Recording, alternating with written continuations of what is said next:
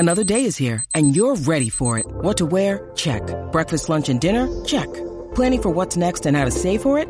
That's where Bank of America can help.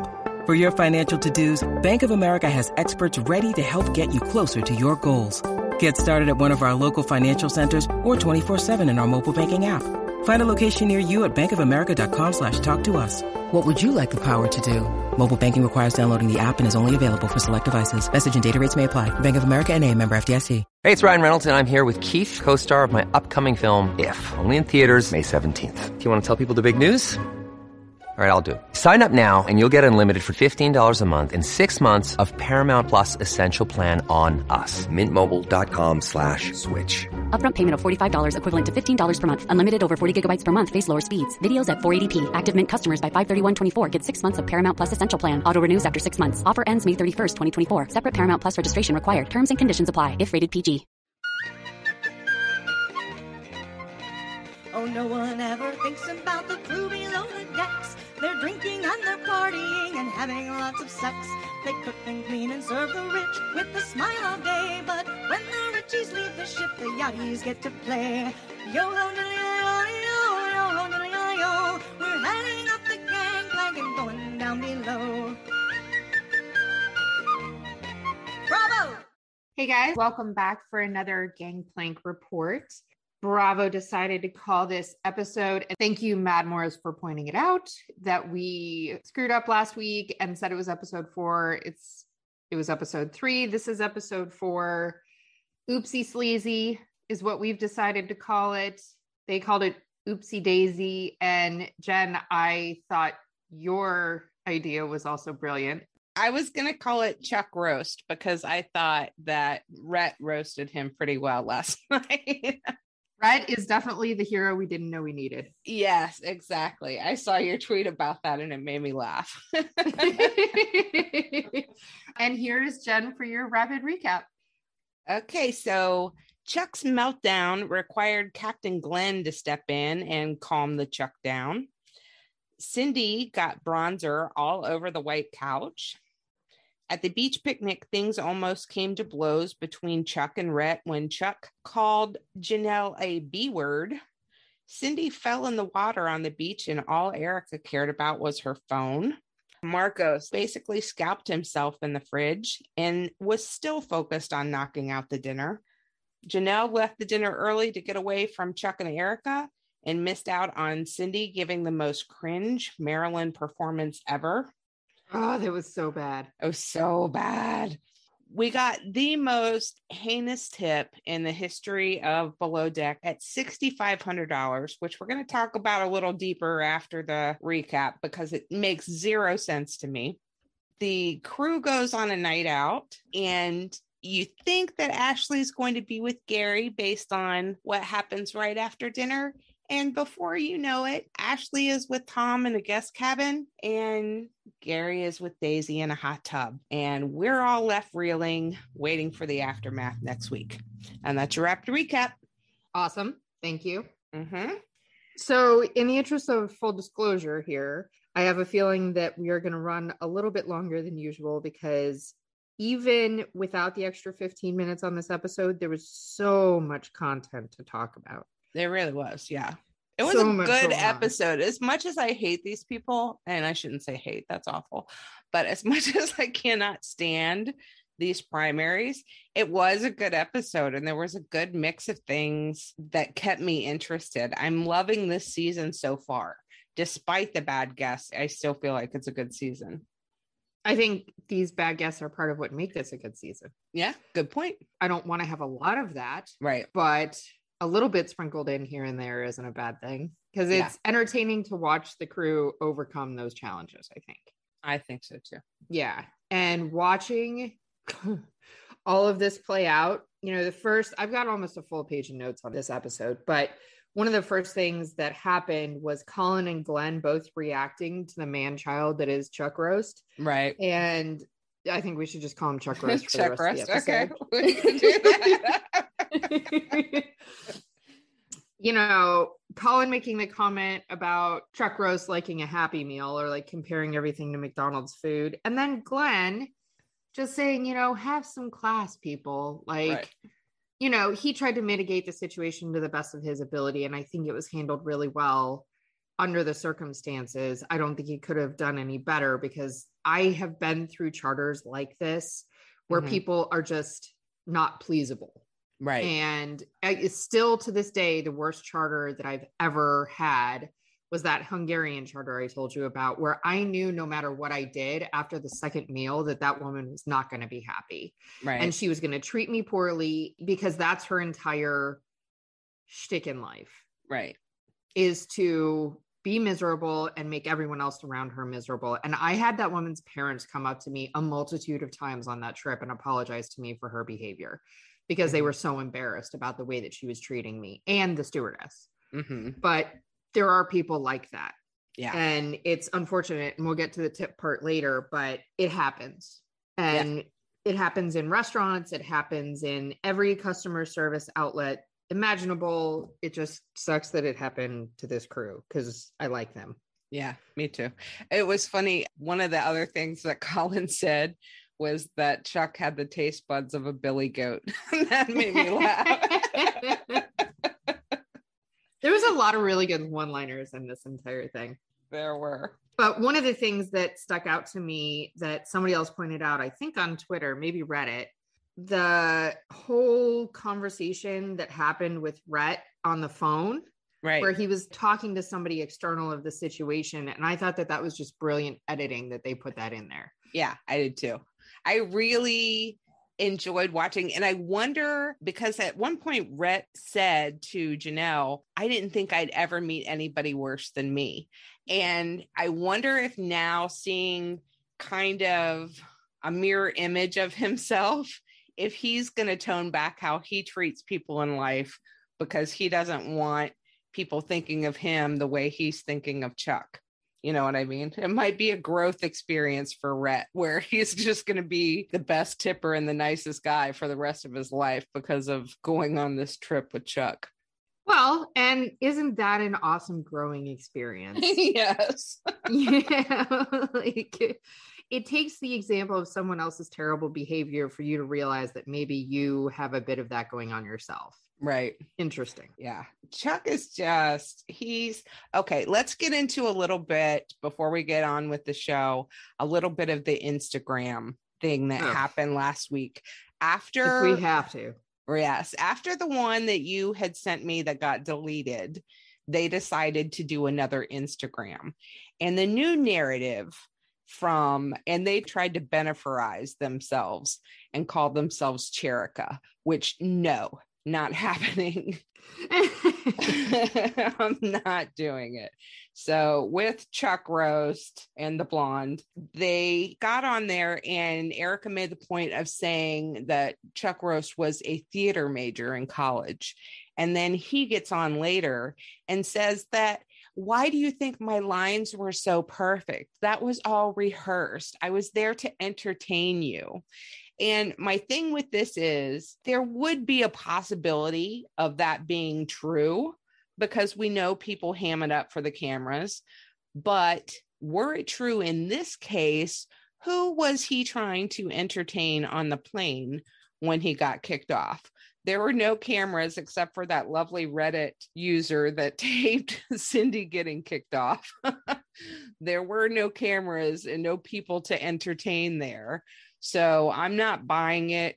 We ended up doing a poll on it so we could see what you guys thought. If you thought, I didn't really give you many options to disagree with us and our opinion on it. But the poll we put up was that Chuck had said on IG he was acting this way on the show for our entertainment. Do you believe him? And the three options we gave were doubtful, no way, and hell to the no. And hell to the no won with 66.5% of the votes. No way got 26.9%, and doubtful got 6.6%. So doubtful was the closest to maybe he was, and only 6.6% of y'all thought that. So I think we're all pretty much on the same page that they are reeling. I noticed today Erica's got her comments turned off. I didn't really look for her comments last week, so I don't know if they've always been off, but Chuck's account is private and her comments are off. So we can't really sound off directly to them. So we'll just have to continue to sound off here, but we can go back to the show. Sorry. It just drove me nuts that they were saying that. Well, because we know that not to be true, and we know the show not to be scripted. And I think people like this like to perpetuate lies like that, myths about the show like that, because it gives them an excuse for their already egregious behavior. And therein lies the difference, is that that's not the case. We know it not to be the case. We know that the show isn't scripted. I'm not that good of an actress. Nobody else on that show is either. It's just an excuse for their behavior. And I'm not shocked that her comments are turned off, because if I was her, they would be too. You know, you can try to justify what you've done in as many ways as you can say it and in as many languages as you know, but it doesn't really make a difference because everybody sees who you are, and that's on you. I don't get it. Agreed. Yeah, but I don't think that the apple falls far from the tree with her, because we saw Cindy sit on that lovely white couch with bronzer all over. And you can see they actually did a flashback. You can see her sitting on the stain and where she's moved a little to the side. Yeah. So you can see part of the stain underneath her. So you know that it's her. And she went into complete denial. Well, I didn't even sit on the couch. You know, it's like, it's on camera. How do you not know that this is all being filmed? Perpetually astounds me that people say stuff like that. Yeah. I have been through situations on boats where things like that happen too. And sometimes it is a genuine accident. I mean, you can't account for everything. And I had somebody that had sunscreen that had tint to it, and I don't think they realized how much tint was in it. And that ended up staining one of our lounge chairs, our outside like deck chairs. Yeah. And we know it wasn't intentional, but it's still damage to the boat. And it's still something that somebody's got to pay for along the way. Right. Whether it's a professional carpet cleaning company, because we've had to do that before after a guest made a mess. You know, if it's very clear, because this, I think, is something that a couple of people were talking about on Twitter, and somebody had asked me, some damage is normal. Like we expect that sunscreen on some level, like regular sunscreen, will make oil marks on things. And we try to mitigate that as much as possible, i.e. putting down towels so that it catches that. But there are still some things that will damage fabrics, very expensive fabrics, by the way, on those boats.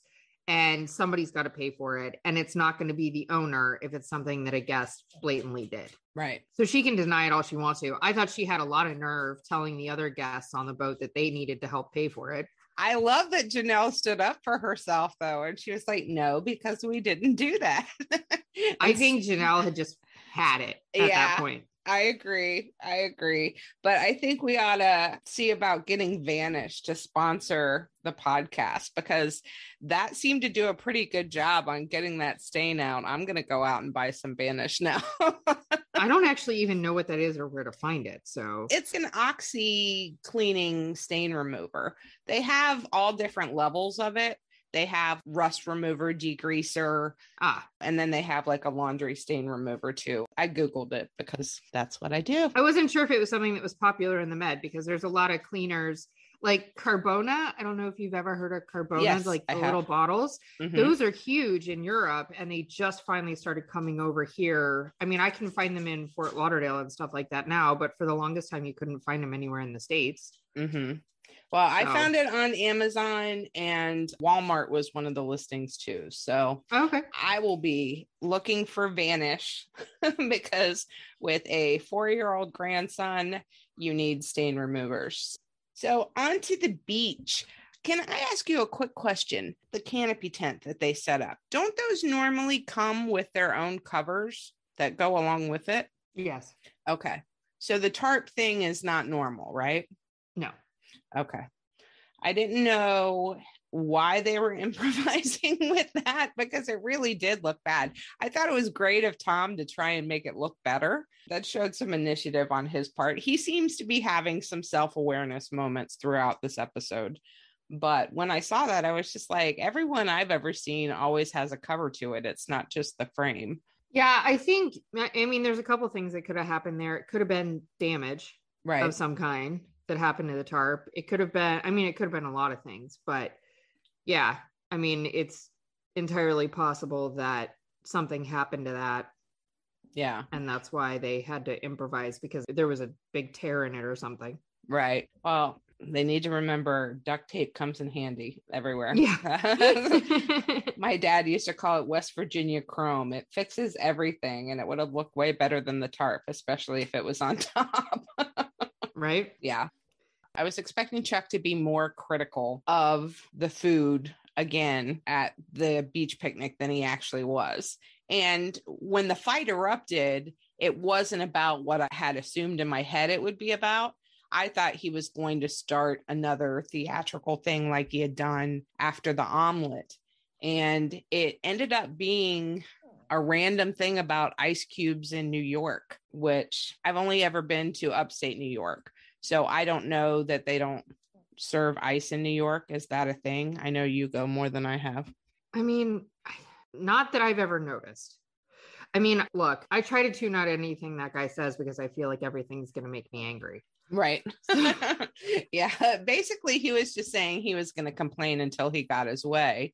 And Rhett told him that if he did that in New York, he was going to end up getting punched in the face. Yeah. Yeah. And how that got flipped on Janelle, I don't know, unless Chuck realizes that Rhett is much bigger than him and would beat him up. So he picks on the one that he could maybe have a shot with in a fight. Because her husband's not going to defend her honor. Right. Yeah, right. Yeah. Well, probably because Chuck wouldn't defend Erica's honor. Maybe that's his logic in that.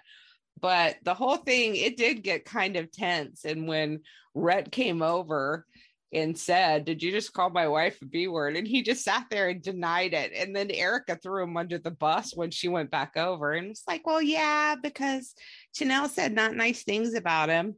And Rhett was like, "No, that's not what happened. This is what happened." I don't know how long this marriage is going to last. I think it's a marriage made in the depths of you know where. So it might last, but neither one of them will defend the other one at all. It's just, it's the weirdest relationship to me because she was ready to throw Chuck under the bus. And then Cindy fell in the water.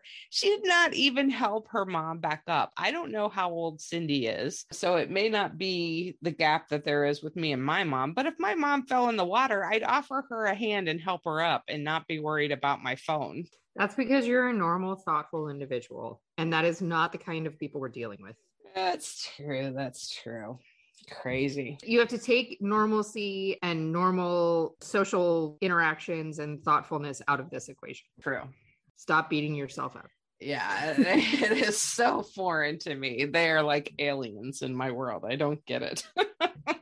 So I want to talk about the menu situation for this last dinner. I was, first of all, poor Marcos. Because, yeah, I mean, I understand why he's doing it, because he wants to complete this charter with hopefully a high note. And if these people are all over the map with their menu requests, then I get why he did what he did. And I probably would have done exactly the same thing. I would have bitched about it. But for what it's worth, I get why he did what he did. Mm-hmm. I don't think any of that stuff went together. But when the producer had that sidebar with him in his one-on-one interview and said, "What restaurant is this like?" and he said nothing, I actually thought of one that it's like, and it's like Cheesecake Factory. Okay. Where they have a 58-page menu and everything is all over the map, and there's Asian fusion and Italian and steak. And the only thing that I thought of, or a Vegas buffet, I guess, which is basically what this was. Poor guy. Yeah. I thought Golden Corral or Old Country Buffet. My dad was huge on buffets because he had very simple tastes like I do.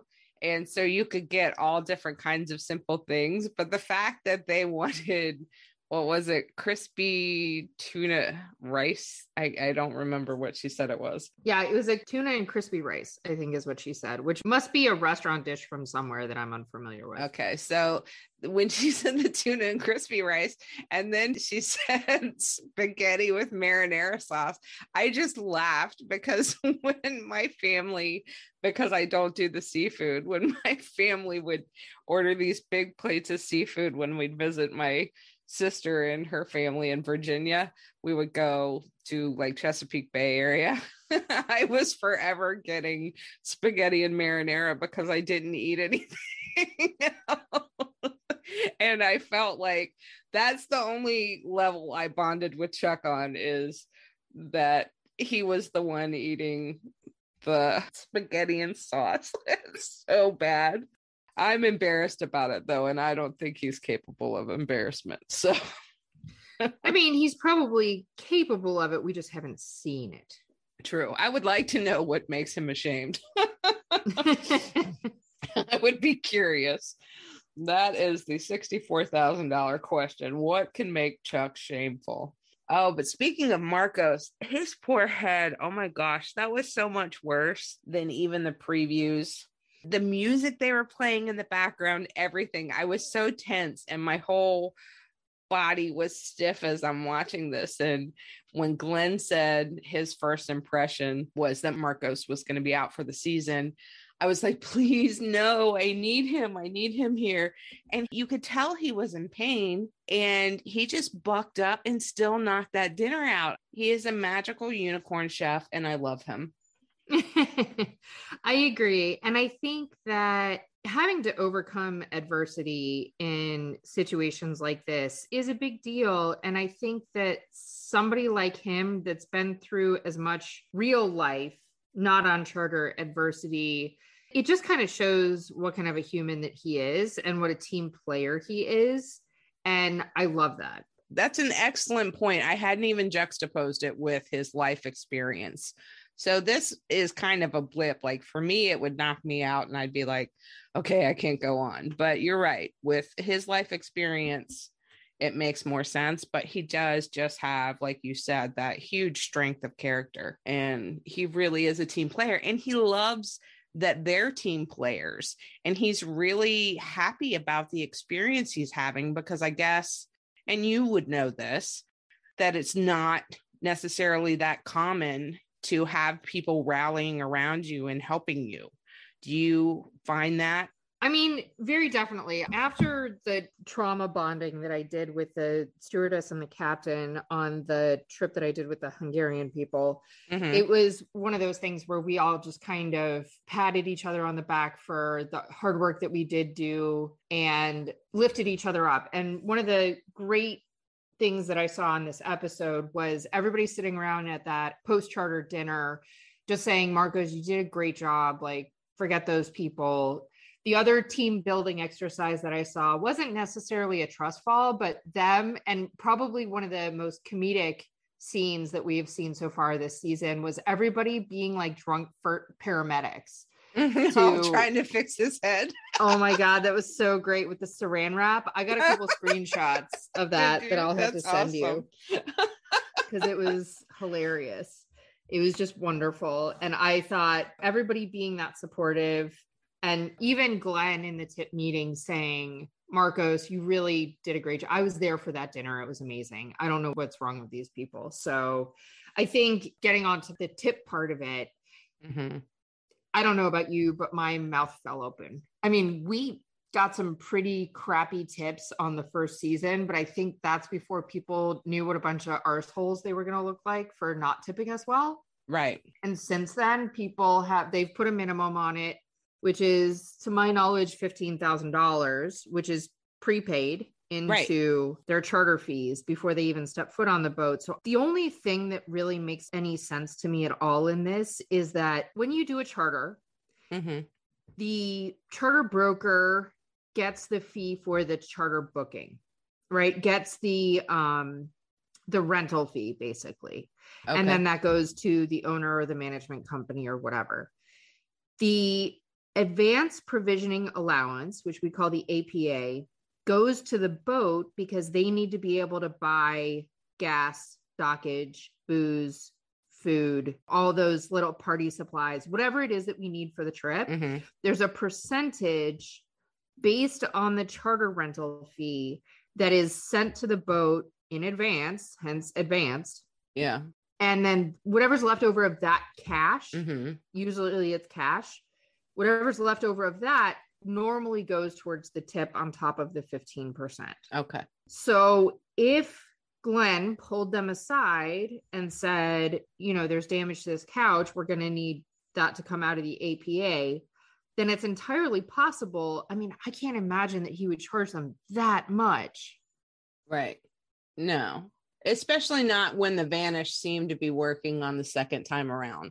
But that wasn't until after they left. That's true. So who knows if they had to get a professional upholstery cleaning company in there to do something about it. And right. that could have cost easily in Europe $200. But that mm-hmm. still doesn't make up the difference between $15,000 and $6,500.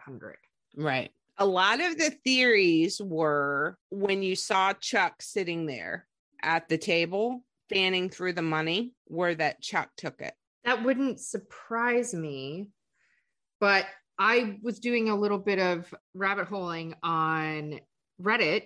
and apparently there's somebody that knows the inner workings of this situation, this particular one. Okay. And all the other guests had paid to the Roses their share of the tip and the rest of the expenses, mm-hmm. and it didn't filter out from them. Really? Yes. That does not surprise me.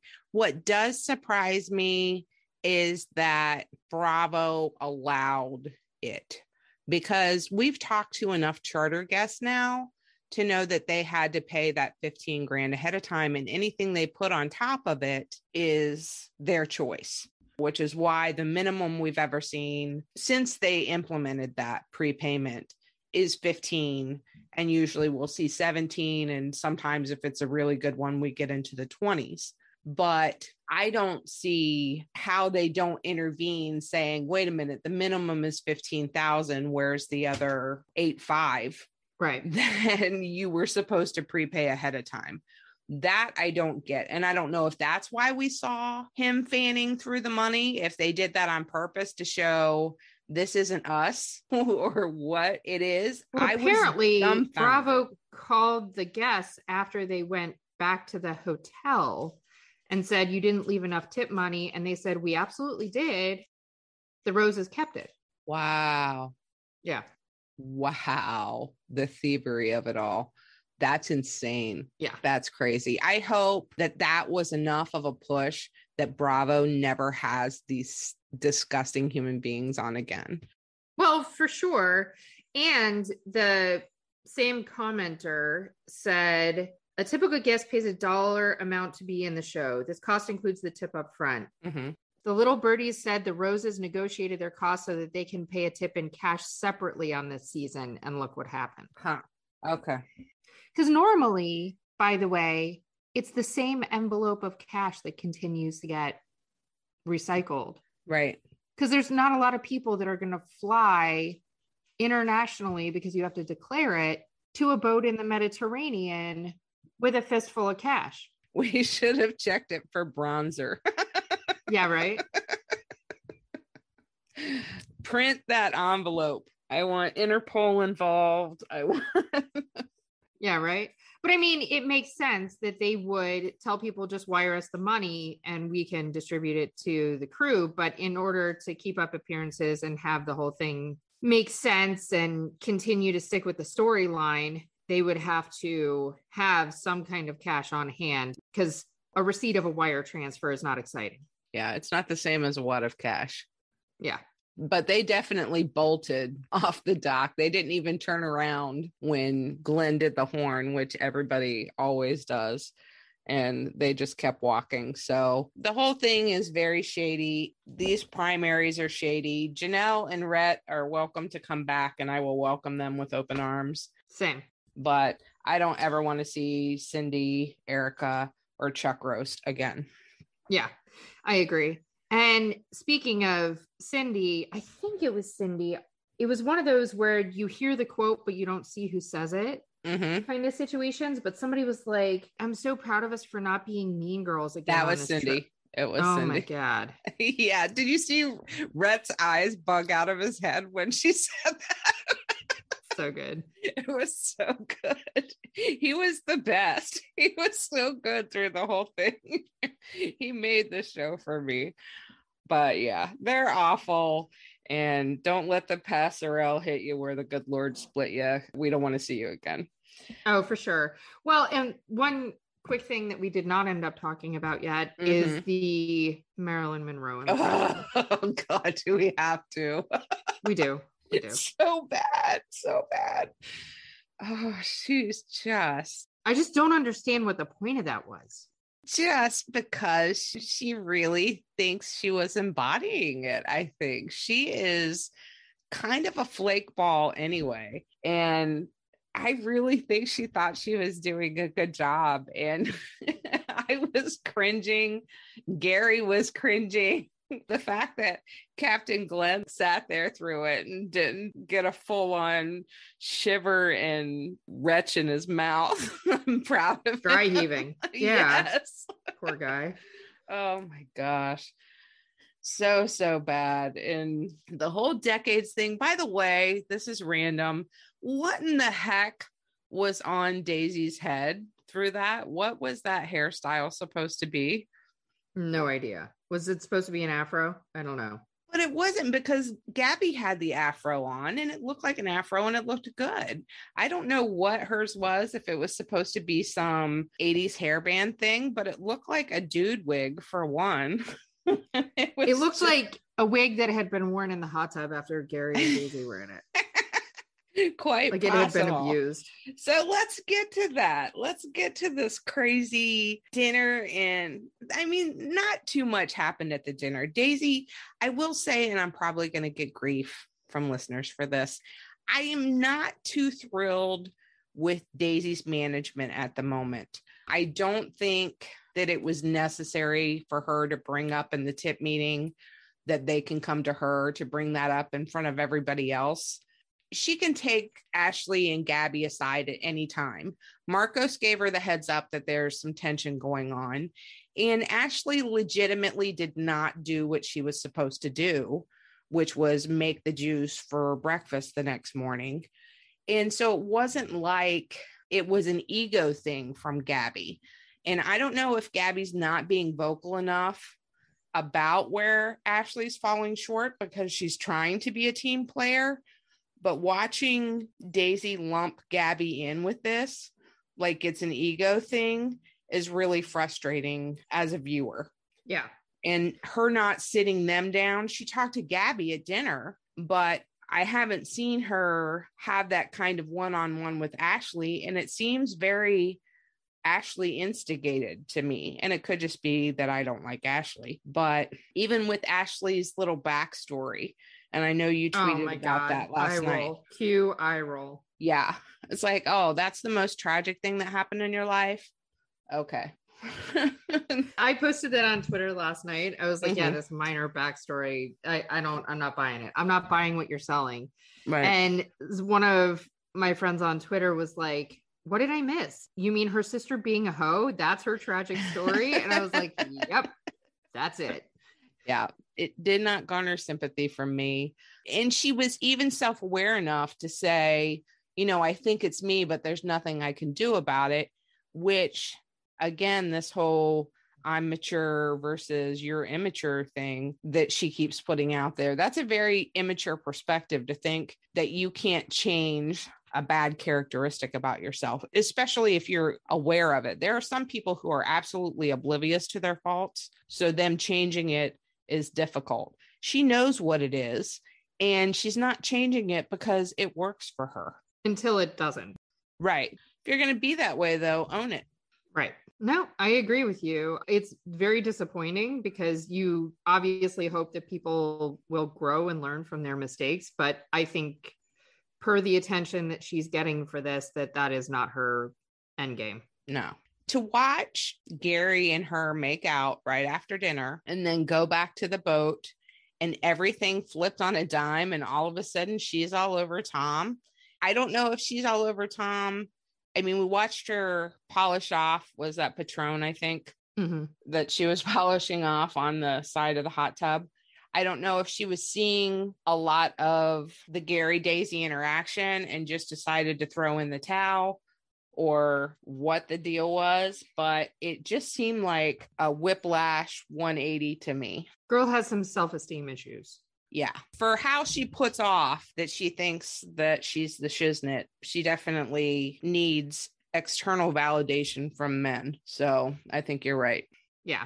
It's disappointing on some level because I want to be all women's empowerment and, you know, do what works for you and stuff like that. But it's very clear that she's got some issues going on related to whether it's romantic rejection or whatever it is. And I'm not a doctor, so I'm not diagnosing. I'm just making observations and basing it on some of the other things I've witnessed in my life. I mean, I really think that she needs clinical help for what she's got going on.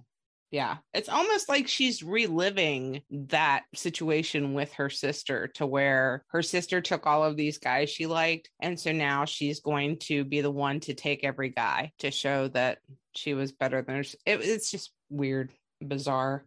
I don't get it. Sad. It's sad. Yeah. And the Gary Daisy thing was very uncomfortable for me ever since we talked to Jason last week and he brought up their brother-sister dynamic. It's hard not to hear the banjos when that happens. It was just kind of oogie and I don't know. So I have a captain that I work with who is actually the flower boy, man, human, flower person in my wedding. And we have a relationship a lot like that. We have never hooked up and I'm perfectly okay with that because the thought of it actually makes me want to gag.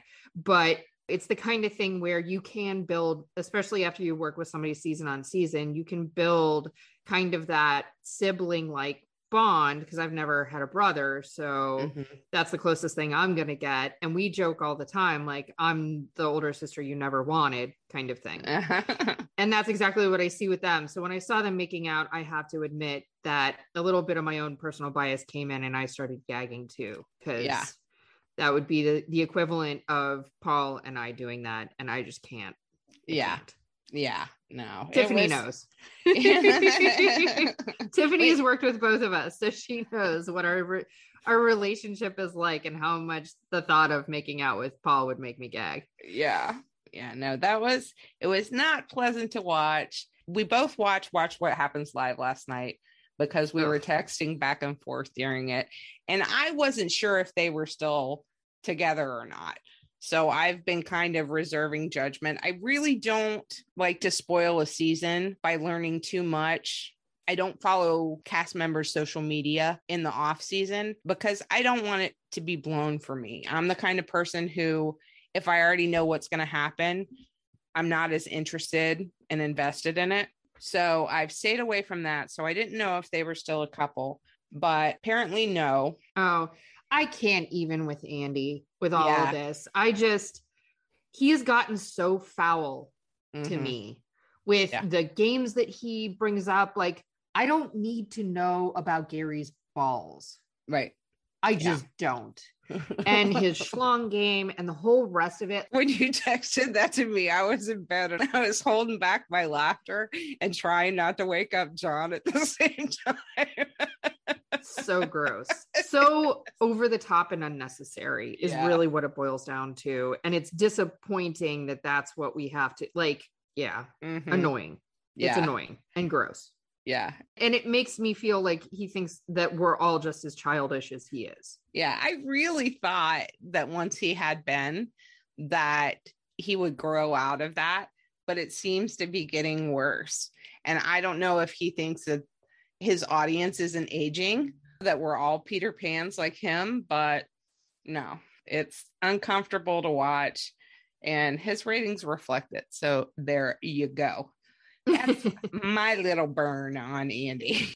Other than that, though, that pretty much wraps it up and we'll have to see how the day after pans out with all of the hookups and who has remorse, who doesn't have remorse. If I was Daisy, I'd have major remorse. You know, yes and no. I mean, if your friendship is good enough that it doesn't matter and you can get through it, then I would say no harm, no foul with that. Right. But will it make things more awkward with her team?